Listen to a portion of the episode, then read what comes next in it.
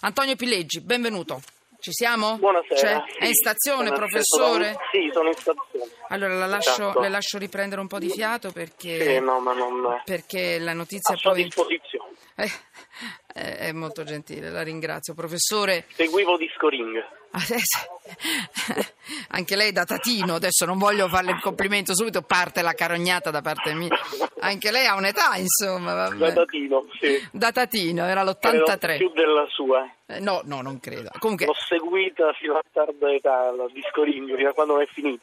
io ho, fatto solo due anni. mm, E, Fino a quando non l'ha condotta lei. ecco. Grazie. Oh, ma qui mi arrivano un sacco di complimenti oggi. Partono i cuoricini su Periscope.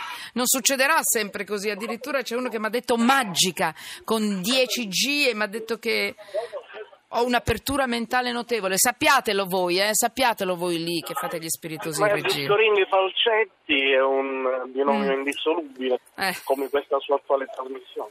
La ringrazio comunque, professore.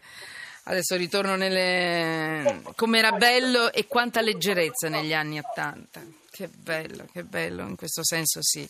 Vorrei che i ragazzi di oggi avessero un po' di quella, di quella possibilità. Il mondo pote- nel quale poteva succedere di tutto, nella tua vita poteva succedere di tutto. Lavoro, eh, la conquista del mondo. Io desideravo semplicemente fare la giornalista, niente di più. Ce l'ho fatta, posso piacere o non piacere, ma ce l'ho fatta. Era possibile farcela, oggi è un po' più difficile. Va bene, allora che posso dire? Che posso dire? Qualche messaggio. Professor Pileggi, mi dà la possibilità di leggere ancora qualche messaggio Certo. degli ascoltatori? Mm, sì, so- ne leggo pochi, sì, il professore poi ha quattro minuti, almeno continuate a parlare dei terremotati, bravi, ieri notte Stefano Mesurati eh, a tra poco in edicola ha dedicato tutta la puntata, non abbandoniamoli, Rossella, Varese, sì, esatto, Mm, ancora, tra un po' Equitalia sarà proprietaria di tutto, anche della nostra vita, la legge sulla rottamazione delle cartelle è assurda, è fatta da chi non è conoscenza della realtà, se potete dateci voce, così non si può andare avanti, Antonio, Domenico, allora, va bene. Mm, eh, ancora, e per i cani che imbrattano, perché abbiamo parlato del DASPO, di queste nuove regole per quanto riguarda la vita eh, eh, nelle città in maniera più civile. Va bene. Lasciamo perdere perché se no non ho più tempo per fare col professor Pileggi. Professore, lei sta toccando la dinamite. Mi dica cosa dice la legge, questo le chiedo. La notizia è questa: aborto. Assunti due medici non obiettori. Insorgono la CEI e il ministro Lorenzin dicono c'è una legge, Eh, c'è una legge. Al San Camillo di Roma è successo. Eh, qualcuno dice che si discriminano gli obiettori, qualcuno dice di no. Comunque al San Camillo di Roma due ginecologi dovranno garantire l'interruzione di, gravina- di gravidanza. La conferenza episcopale dice così non si rispetta un diritto di natura della Costituzione.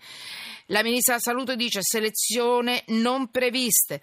Insomma, eh, i diritti dei- delle donne eh, vengono ribaditi su tutti i giornali. Avvocato, professor Pileggi, ci dica cosa dice la legge. Lei è professore ordinario di diritto Eh, del lavoro. Lei mi responsabilizza troppo Sì, su una questione Università di Roma, Tor Vergata, però lei mi dica per piacere.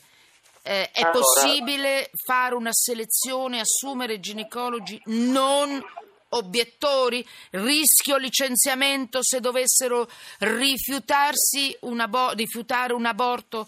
Sempre nei termini della legge, eh, per carità. Mi dica lei. Ma io ritengo sia un, eh, un bando illegittimo e i licenziamenti che fossero intimati sulla base del bando sarebbero parimenti illegittimi, sulla base del- della- dell'interpretazione della legge. Se questa è la legge, le conseguenze rischiano di essere queste. È un problema molto difficile di contemperamento tra il diritto della donna all'interruzione volontaria di gravidanza nei casi previsti dalla legge e il diritto all'obiezione di coscienza del personale sanitario.